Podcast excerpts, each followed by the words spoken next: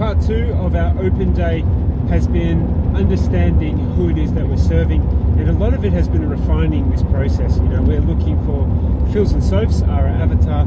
They are people who manage businesses that manage people. Uh, they generally have, uh, you know, a lot of time constraints, and they tend to keep their priority, their health, further down the list of priorities. So, you know, when we're looking at Phils and Soaps in our area, in our vicinity, they may be in IT, HR, and different departments.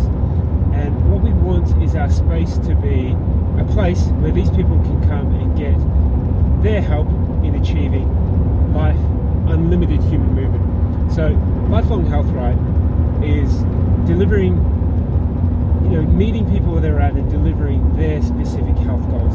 Someone that's 55 years old and has, you know, chronic back issues versus highly functional 30 year old that's just had their firstborn. Different life stages, different things that they're exploring, you know. So we are respectful that we need to meet you on where you are in your own health journey.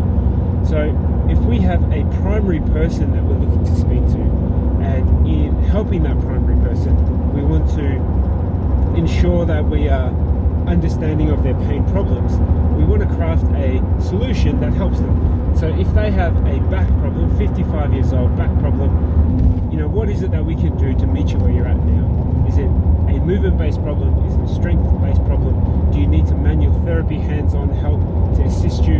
Um, is there some something else that can assist you in trying to get you back to, to nursing you to full health? It all depends. And so, you know, I think a lot of where I am at personally finding the right team members to join us in our quest for delivering unlimited human movement. So showcasing that on our open day, you know, explaining to Phils and Soaps what it is that we do and how we will help you is a key determinant on whether or not we're going to make it and whether we're successful. You? So that's where I'm at. Onward and upward.